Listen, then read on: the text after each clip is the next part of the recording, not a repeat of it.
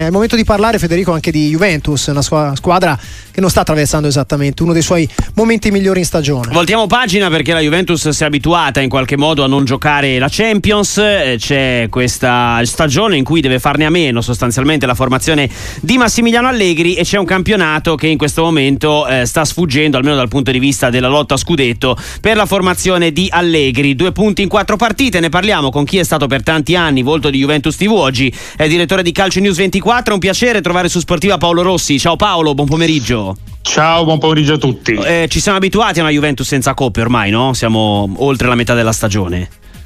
Ci siamo abituati dal punto di vista emotivo, no, io, io personalmente a martedì e al mercoledì, ma persino al giovedì eh. sono sempre di brutto umore, ecco. diciamo così, quindi no, no, no, non ci si abitua mai assolutamente. E allora c'è da recuperarla questa partecipazione alla Champions. Direi che la Juventus ci si sta avvicinando eh, senza grandi problemi. Però ecco, che è successo in quest'ultimo mese ai bianconeri? Cioè il divario che si sta mh, mm, acuendo nei confronti dell'Inter è qualcosa di normale, vista anche la, la differenza di rosa, la differenza anche di qualità probabilmente tra le due squadre, oppure questa flessione si spiega diversamente?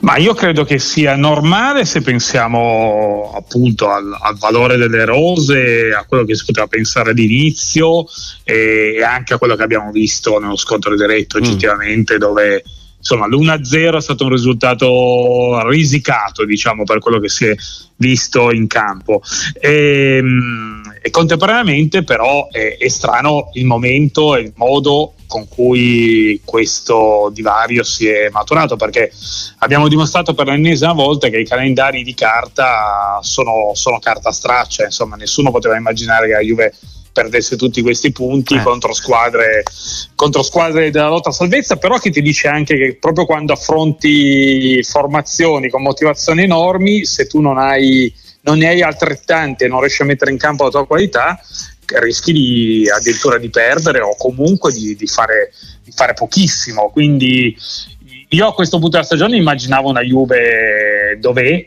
però non eh, in questa maniera, perché se tu in fondo finisce il girone d'andata in, in maniera paritaria con l'Inter e, dettagli, e sono veramente dettagli ad avere cambiato come dire, la classifica per qualche punto non ti aspetti un crollo questo sì. Eh, sì questo ci sta assolutamente. Paolo eh, c'è anche qualche dubbio tattico su, su, come sta gestendo Allegri la rosa? Magari penso all'attacco penso eh, a qualche scelta che è stata fatta c'è qualcosa che non ti ha convinto oppure no ma guarda, io sono un, un teorico del realismo. Mm. e il realismo della Juve secondo me aveva premiato, cioè la Juve funziona in difesa, in attacco funziona molto poco, abbiamo una media gol che lo dice, la Juve è una squadra che non riesce a fare due gol a partita. E ci sono squadre in Europa molto peggio della Juve che, che segnano molto di più, quindi non ha quella vocazione. La Juve aveva trovato una sua quadratura col 3-5-2 eh, aveva una difesa quasi paritaria a quella dell'Inter.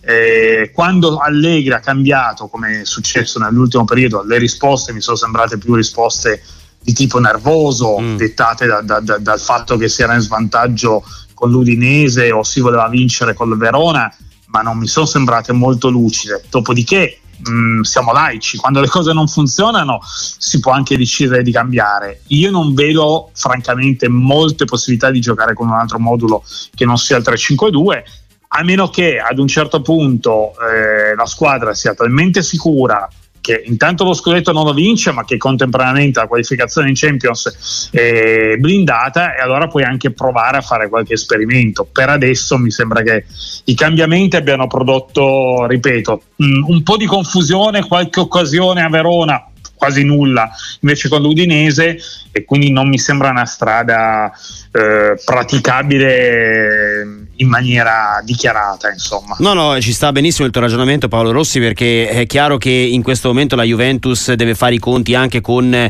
eh, qualcosa che non sta funzionando a livello di rendimento eh, quanto sono un attenuante il fatto che Fagioli e Pogba non ci sono per motivi diversi e forse hanno lasciato un po' il centrocampo scoperto?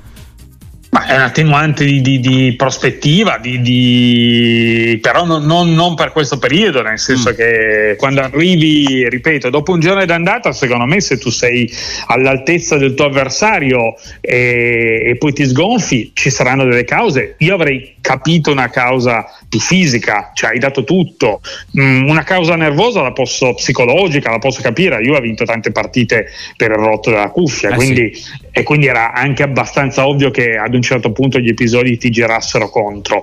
Però, eh, però quello che noi non abbiamo visto è stato nello scontro diretto, cioè secondo me è lì che forse si è creata una una frattura, una sorta quasi di, di, rassegnazione. Non aver giocato bene quella partita o addirittura non averla quasi giocata ha portato all'idea che, che il campionato fosse finito lì. E secondo me, quando una squadra ha più di 10 punti di vantaggio sulla quinta, non ha delle poi enormi motivazioni nel rimettersi in pista. Adesso che sono di meno magari rivedremo di nuovo una Juve un po' più, un po più concentrata e un po' più determinata, anche perché quando poi affronteremo squadre della parte sinistra della classifica o sei così o veramente rischi, rischi a debate. Paolo, tu sei un allegriano?